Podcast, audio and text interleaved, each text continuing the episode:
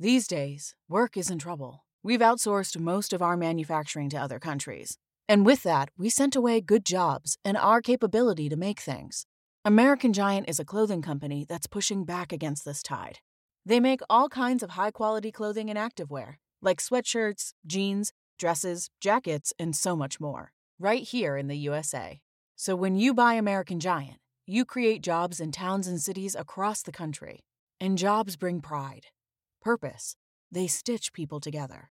If all that sounds good to you, visit American Giant.com and get 20% off your first order when you use code STAPLE20 at checkout.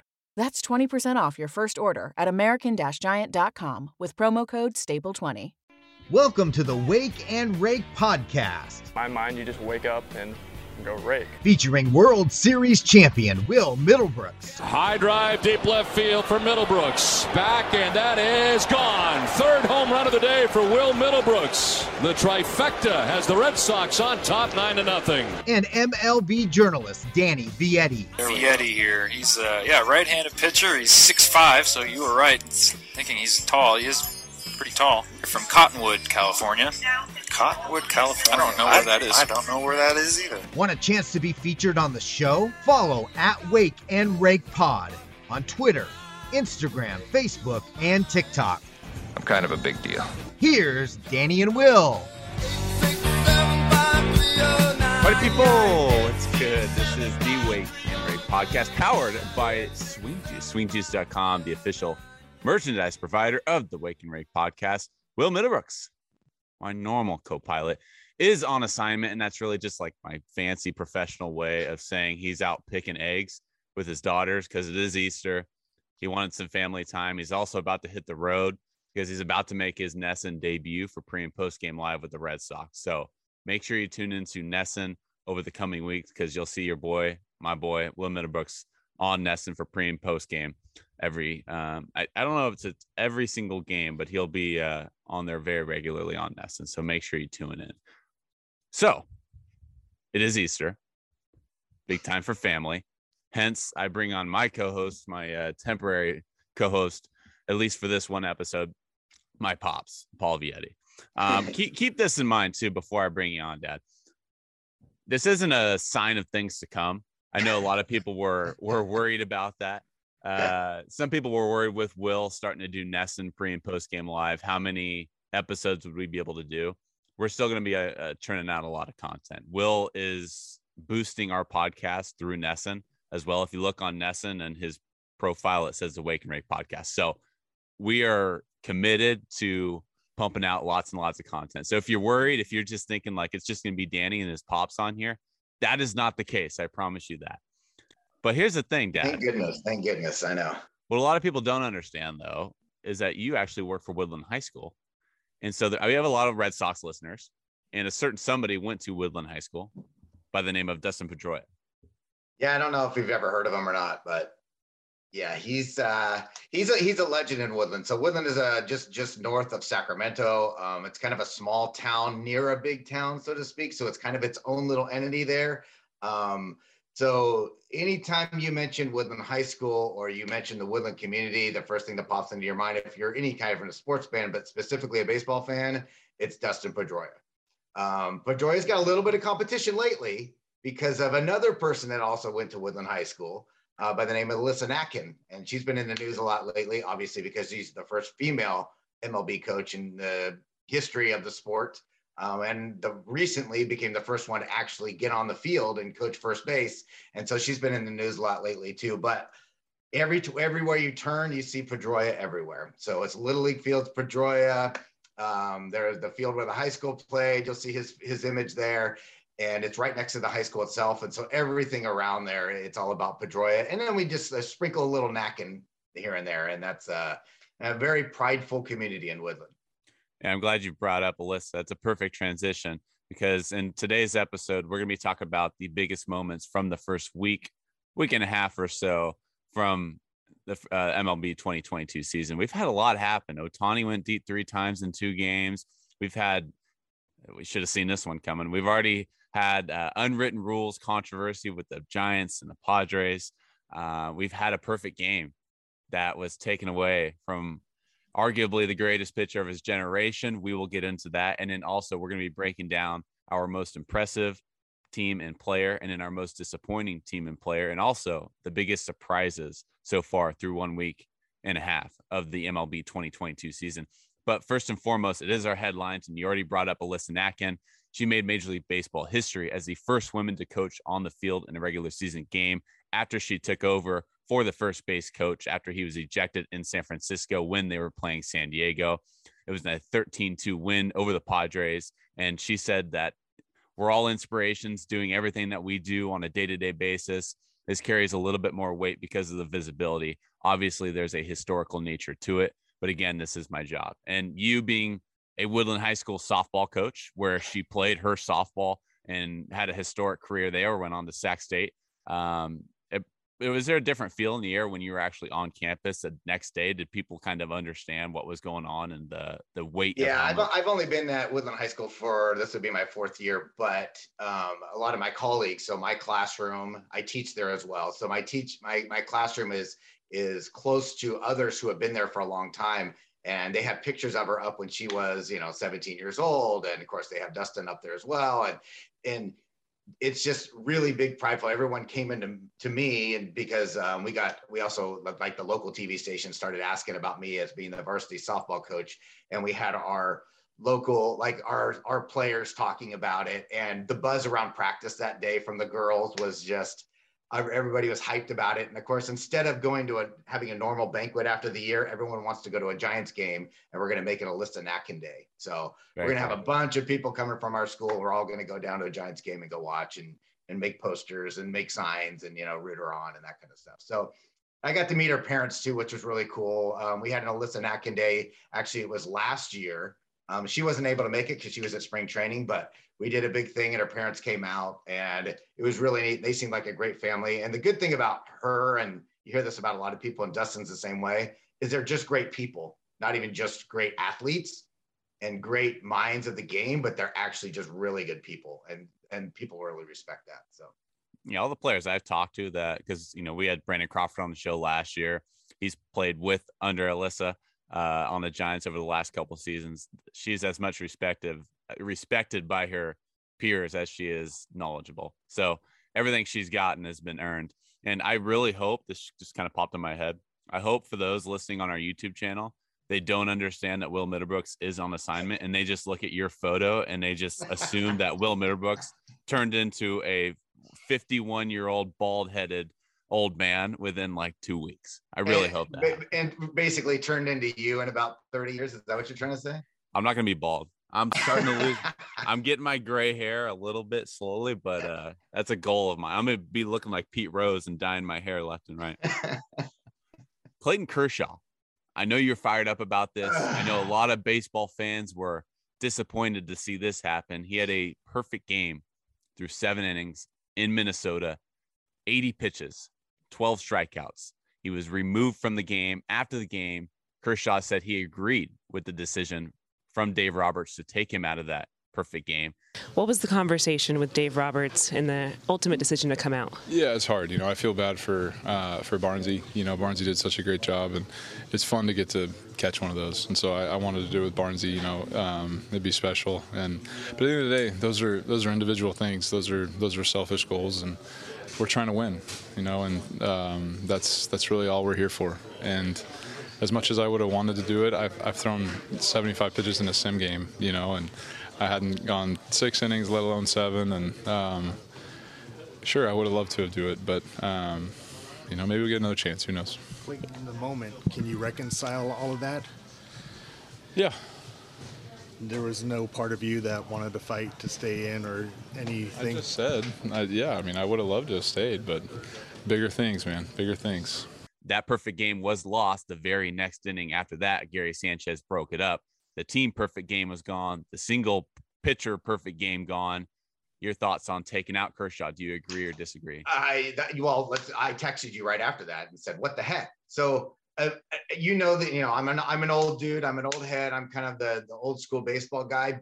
And i but i try to really understand the new school. I try to understand um, you know pitch counts and and the opener and try to really get into it that way. But I'll be just blunt honest with you. Like this is that was ridiculous. But you're an A's It's fan too, so you have to try. You're an A's fan. You have to understand. Try to at least understand. The, exactly new and so and so I. I i but by watching that style and watching that i get it but when you have clayton kershaw's won a world series clayton kershaw has, has thrown no hitter clayton he's never thrown a perfect game How, you got to give him that shot. And i know that he said that he agrees with it but there's no way dave roberts walked up to him and said hey do you want to go? If, he said do you want to go? He'd be like heck yes. I'm out there. Get me out there. Get me on the bump. Let me go. Let me finish this off. You can I just don't understand. I understand that you know you got to work through the season, but give him an extra start off. Like give him an extra week off after that if he ends up throwing 110 pitches. But you got to give him that shot. I don't know how you don't get. What are there 20 something in the history of the game? 23. That would have been the 24th in the 150 years of Major League Baseball. I, I look. I, I agree. He should have been left out there. I think. And you know, Will would agree with us too. You know, he would. Oh, I texted me and Brooksy were texting back and forth as it was all going down. And and here's what Brooksy would say. I don't want to speak for him, but he would have also agreed with the decision. He would have been disappointed as much of us were though too. I personally think the majority of baseball fans that are cognizant of what's going on, they understand the developments, they understand what Kershaw has gone through over the past couple years. He was injured the entire second half of last season. He only had one simulated start before the regular season, and he only got his pitch count up to 60 to 7. I think it's 65 pitches. So now he reaches 80 in his very first start of the regular season. He has the fourth most innings pitched among active pitchers. That does not include postseason innings, which we all know how he's fared in the postseason. Not too well, at least coming out of the bullpen, that's for sure. So there's a lot of innings in that arm, a lot of innings, a lot of wear and tear, surgeries included as well. First start of the season, it was cold. It was like 35 degrees in Minnesota that night or that afternoon, I should say. As a fan, of course, I wanted to see a perfect game. It would have been great for the game. Uh, you know, it's it's more exposure for baseball. It's Clayton Kershaw, one of the biggest faces in Major League Baseball today. It's the Los Angeles Dodgers, huge name in baseball, obviously. But I understand it, and I do think You're, at the you're end of the day, pitcher. You understand that as well, but I still don't think that 20 more pitches was going to do the No, damage for the rest of the year. That's no, my I, I'm hundred percent with you there. I think I think this is a decision that should have been discussed with Clayton personally. I think when you're at this point in your career, you're 34 years old. You've, like you said, world. He's won a World Series. He's thrown a no hitter. He's reached the top of the summit multiple times in different facets. Ask Clayton. This is up to you, man. And I don't. I, Dave, Dave was asked, you know, what went into this decision making. Um, it's unknown how much say Clayton had exactly, just because we weren't in the dugout. But if I was the manager of the Los Angeles Dodgers, I would have walked up to Clayton and said, "Look, you're at this many pitches. You had one simulated start. We're trying to win a World Series here, but you know what's at stake. It's your decision." That's what I would have done if I was Dave Roberts. And if Clayton wanted out, if he wants to win ball games, all power to him, and he'd take him out and we move on. But if Clayton wants to go back out there, and here's my thing to add on to that point, it's kind of like the butterfly effect. If we never have the lockout, Clayton Kershaw likely is staying in that game. So you would have had a normal spring training if there was not MLB lockout, meaning pitchers, including Kershaw, could have built their arms up to 80, 90 pitches instead of 70, 80. Okay. And so you give Kershaw one more inning, you let him go out for the eighth. Let's say hypothetically, he has a 10, 15 pitch inning. Now he's looking at 90 pitches through eight. You are not taking out Clayton Kershaw with one inning, to, one, one inning to go with 90 pitches.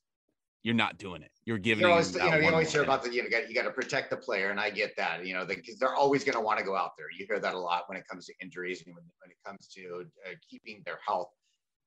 But there, are- it's just like any rule or any law. There's exceptions to every rule, and there's exceptions to every law, and that's the that is the exception. It's Clayton Kershaw. But we can That agree. is we, the exception. we can agree on this one point. Butterfly effect, which I just mentioned. It's all Rob Manfred's fault, as everything is. So we can agree it's all on That's Rob fair. Manfred. We That's can fair. agree on that. We That's he's always fair. a scapegoat for every problem with baseball. So let's just con- we can just continue that. All, all I can say is this: is Rob better send another gift to Clayton Kershaw. I know he sent a gift to every single player, but he better send an extra gift to Clayton. Just saying.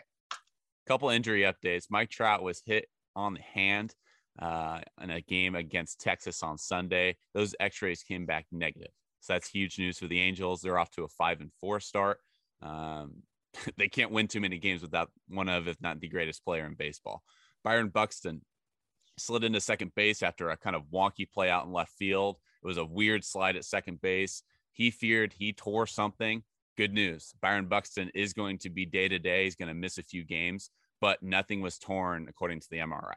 So that's huge. Byron Buxton, the guy that's only eclipsed 100 games once in his career, one of the most talented players in the game. When on the field, he just needs to stay healthy. But those are two, yeah, I, good, that's I, good news. Byron, Byron. I, to be honest, Byron can be Mike Trout if if Yeah. if, if allowed to be. I mean, that's how talented he is. Just I, when I watch him play, I love watching Byron play just because the all-out hustle. I mean, that's probably why he gets injured too, because of the way he plays. But uh, I love watching him play. He's just, you know, he's got that same talent that Trout has, really, where he's that five-tool player. Yeah, other than the uh, motorcycle accident, Tatis goes through that too.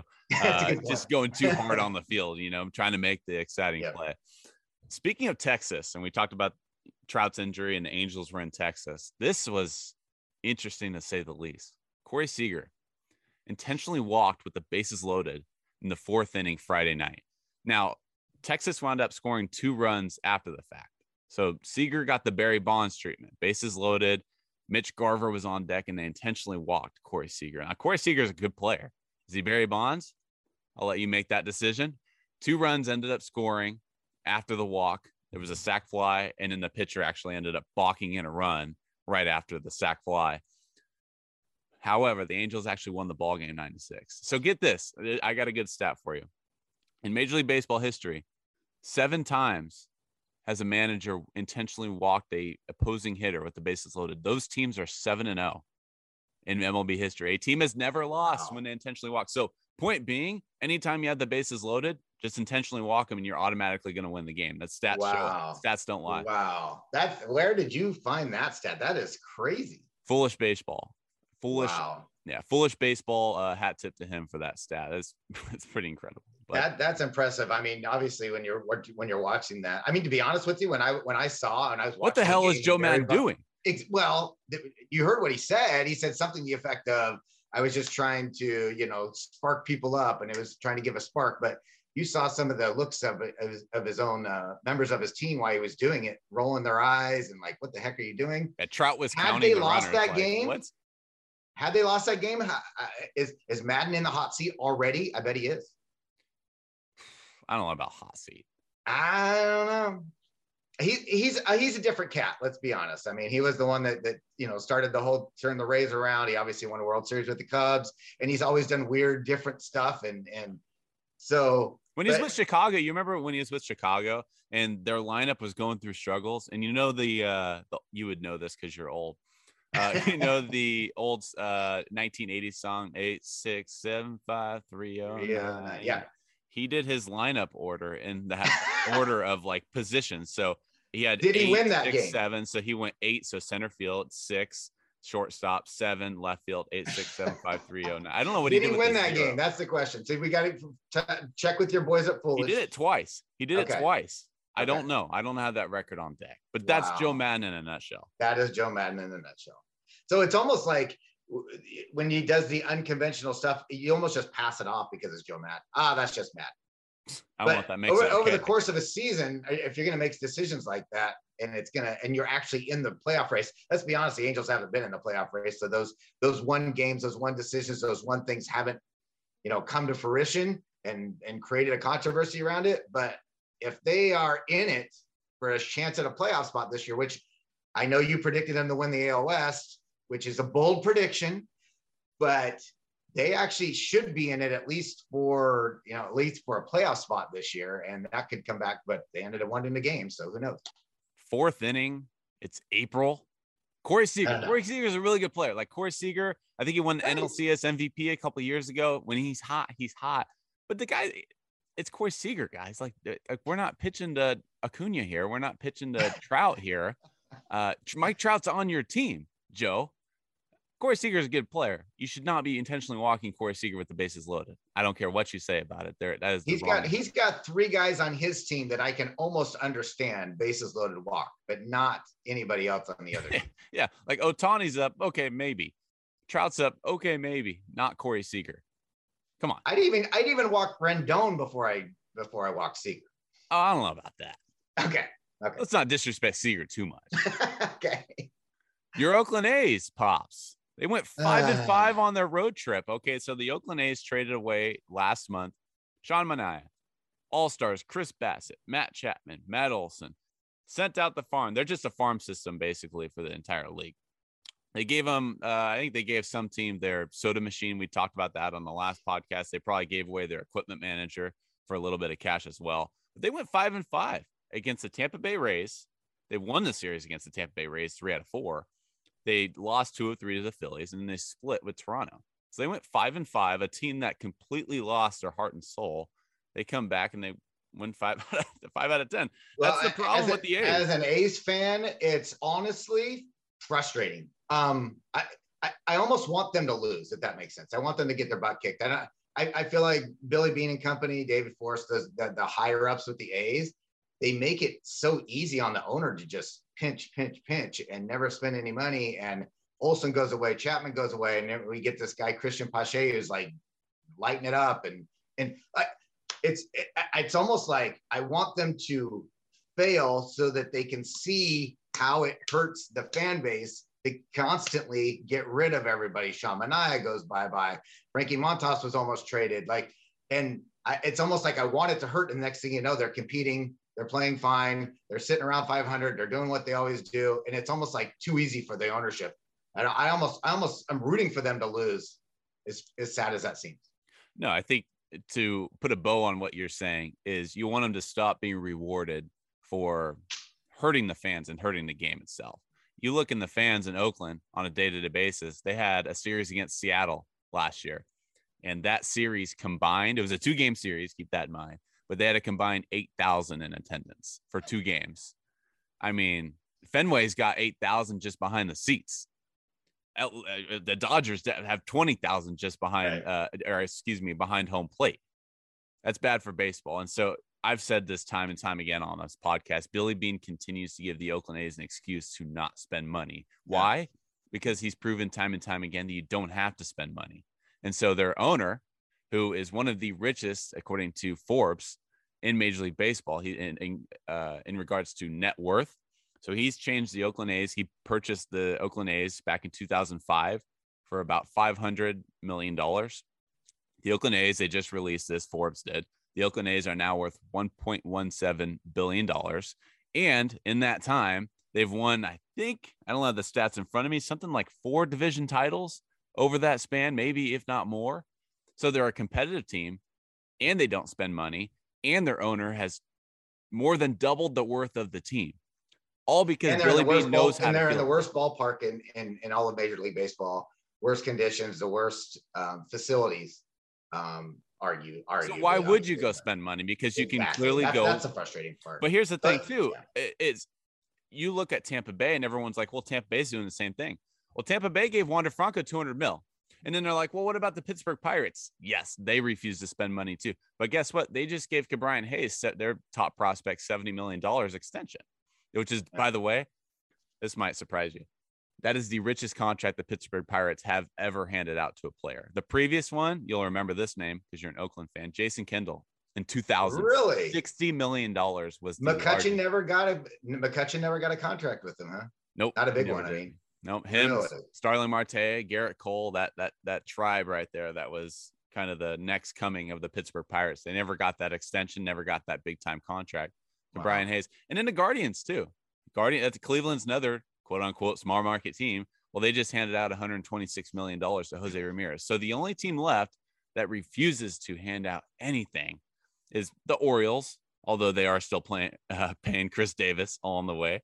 They have their own. They have their own. Who's the uh, Bobby Bonilla? Bobby They have their own. Bobby Bonilla situation going on there, in Oakland. But Oakland's winning games. Baltimore's not.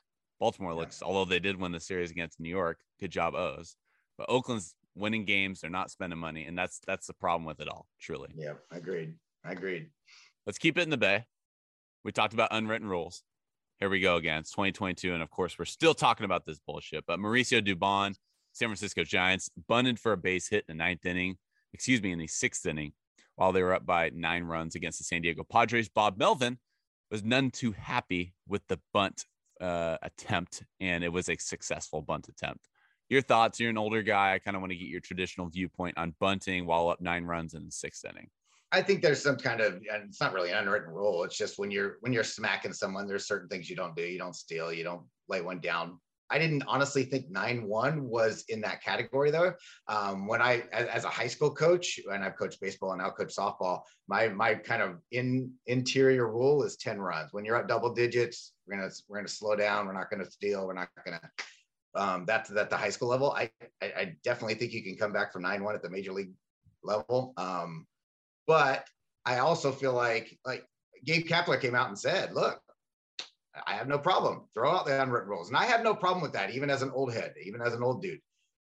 What I would have a problem is, and this is where um, you've talked about this before on, on this podcast, how Dave Roberts is kind of contradictory when he does that sometimes, where he'll he'll he'll argue for his player, but then when that somebody else does it uh, on the opposite way, then he doesn't back that the other the opposing player. So I have no problem with throw out the unwritten rules and you go for it, especially now when they've when part of the tiebreak rule is possibly run differential. You've got to score runs like that. That's that's in the that's in there now. So to make the playoffs, run differential might be a thing. So I get that, but I sure hope Gabe Kapler or anybody in the Giants do, doesn't complain about some kind of quote unquote unwritten rule that happens to them on the backside. So as long as they're not going to bitch and complain about it, I'm good. Yeah, it's a two way street. And Gabe mentioned it in the post game conference, or it was the next day actually. Everybody is competing on a Major League Baseball field. Doesn't make any sense to have one part of the field stop competing and the other part of the field keep competing. I can't think of a reason why that makes sense. Pitcher on the mound is trying to get you out. Batter at the plate stops competing with all of the tools at his disposal. I've never I've never quite understood it. I don't understand it now, and I don't think that the best way um, to play this game is to take away any of your tools to be successful on a major league baseball field. Like, what's the threshold? One team thinks it's eight runs in the sixth inning. Another team thinks you just keep you know keep going after it as long as you're early in the game. But there's no real you know cutoff point. That's a, a tough place to, to be. I, I don't think that there should be any of that personally, clearly. Um, but at the same time, I understand that we all have different opinions and vantage points on this, and those it's okay. We don't have to see this the same way. What we've always said as a club, and what we'll maintain is, if we don't want a team to bunt, we will defend the bunt. If we don't want a team to steal, we will defend the steal. If we don't want a team to swing 3-0 late in the game, we'll throw a ball. Right? So it's we have so much control on our side that we don't have to worry about what other teams decide to do or or decide not to do. It's as simple as that. Like he summed it up perfectly. Well, and remember when mention, Tatis hit the home run? Remember when Tatis hit the home run? Yeah, yeah, so, yeah, Like, like it's Bob Melvin, yeah. and I understand that Bob Melvin wasn't the manager of the Padres when Tatis hit that 3-0 granny against Texas, and Chris Woodward threw a, threw a fit and called his mom and complained and told his mom to go into the principal's office and tell him that he was getting bullied. Uh, but you're the manager of the Padres. You have to understand you have a guy like Tatis that is single-handedly, maybe not single-handedly, but but he, he everything that Tatis does makes headlines, mm-hmm. and he has had a lot of say in changing the game and being this, you know, the bat flip in, the celebrations, the flair, which I love, a lot of fans love. So you have to understand that when you're the manager of the Padres, you're not going to just completely change that culture. And in my opinion, you shouldn't. Mm-hmm. You're it's the sixth inning. Okay, this is the major leagues. This is the big leagues. These guys get paid to play. If he wants to bunt for a base hit, let him bunt for a base hit. And not to mention, bunting for a base hit is not easy, guys. Like it, here's that was my problem with the whole thing. It's like Bob Melvin's throwing up his hands as if he got cheated or as if they're just like the Padres are just rolling over and giving the game. No, if you don't want him to bunt, then go walk over to Gabe Kapler and say, "Here's the white towel, mm-hmm. and we're done. We'll call it mercy rule. We're done." But until that happens, bunting for a base hit is not easy against 95. It's not. play the game. Play the game. I mean, play the game, make the outs. And then, like I said, I wasn't I wasn't too disappointed. They're they're up nine one. That's not that's not in the sixth inning. That's not even that bad. So it's not even that that lopsided. So especially with all the shifts going on and all that stuff, bunting. I this is my old head coming in. Bunt the freaking ball. Put that in play more. More times we can put it in play, the better. And I think that's better for the game. let's move on. I want to talk about our most uh, biggest impressions, biggest disappointments so far through the first week and a half. Because I know you got to get down to a flight because you're headed down to Disneyland. Yeah, I'm looking forward to, to going down there and hanging out in uh, with Mike Troutland down there. But um, the biggest surprise for me, and and I think it's only a surprise because of their history, is, is the New York Mets. Like I knew that they had the talent. They'd never really put it together. I know we've only been playing a couple weeks. You know, we're early on in the season, but I mean, I, i have always loved Lindor. Um, watching, getting to watch Starling Marte on a daily basis as an A's fan last year when they got him for half of a season. God, I love that guy. That guy plays hard. I love the way he plays. Um, I think he's going to be a superstar in New York. Um, and if they can just, if their pitching just stays healthy, they're going to be very good. They are. That is a tough lineup to get through. Well, you mentioned pitching staying healthy. So they're off to a seven and three start. And by the way, they don't have Taijuan Walker, who was an all star last year.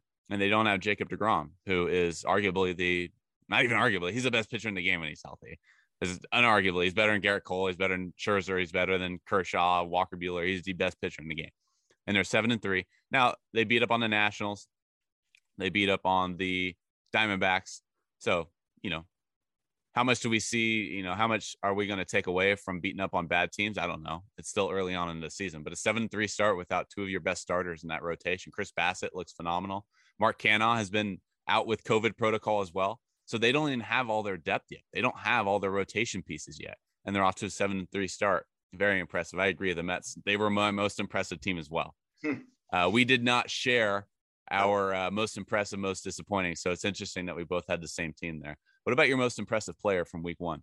Um, most impressive player would probably be Marte um, for me, and I, I, that's totally biased on, on based on what I watched last year. But getting I got to watch a couple of the the Mets games and, and again just just watching him not even just offensively but what he does defensively too and and helps everybody and is very vocal leader and you can see that. So I'd probably go with Starling Marte. I'm gonna go with Seiya Suzuki because I was hmm, yeah. I was that's a good pick. big time bandwagoning on Seiya Suzuki because I started looking at his film I started looking at his swing and I started looking at his two strike approach. And I'm like, this is going to work, guys. Like, he's not just some other guy that's coming over from overseas. This guy's different. He's nine for 22 to start off his career. That's a 409 batting average. His OPS 1442, wow. 10 RBIs, three homers. I mean, he's tearing wow. the cover off the ball. And the Cubs, he has them at about 500 right now. And a lot of that is because of him. I mean, they, they lead the league in double plays, grounding into double plays. So the rest of their lineup isn't exactly doing the job. So Seiya Suzuki has just been driving runs in left and right. Yeah, it's not, not like he's got really yeah, it's not like he's got Kris Bryant behind him and, and Baez behind him, and you know he's doing it on his own. That is that's a that's a very impressive. Good pick. Most disappointing team for you? Um, so again, we'll go back to my biases. So my disappointment is that the A's are still doing okay. That's my most disappointing pick. I wanted them to get buried wanted them to get buried after this last offseason and, and actually still continuing because you know they're still going to uh, get rid of some of their players. As soon as they get value of some of these players that, let's be honest, nobody ever heard of, they're going to be trading them away too. I'm going with the Phillies because I think a lot of people had high aspirations and, and the team included, obviously. They had playoff hopes. And so far, I mean, their lineup looks good. Schwarber hit another bomb on Sunday. Harper hit another one, but the problem is they were already losing by eight runs to Miami. And so you get three, you lose three out of four in Miami. I understand it's like the Marlins, you know, it's their first home weekend. You know, the excitement in the building. Sometimes teams play above what they're capable of doing. And Miami's not a terrible team. But if you want to be a playoff team, we just talked about the Mets, how they beat up on bad teams. You have to beat up on the bad teams. It's early, plenty of time, obviously, to turn it around. But the Phillies losing three out of four to the Marlins. They lost to the Mets. And then they lost, or excuse me, they took two or three from Oakland, which was great.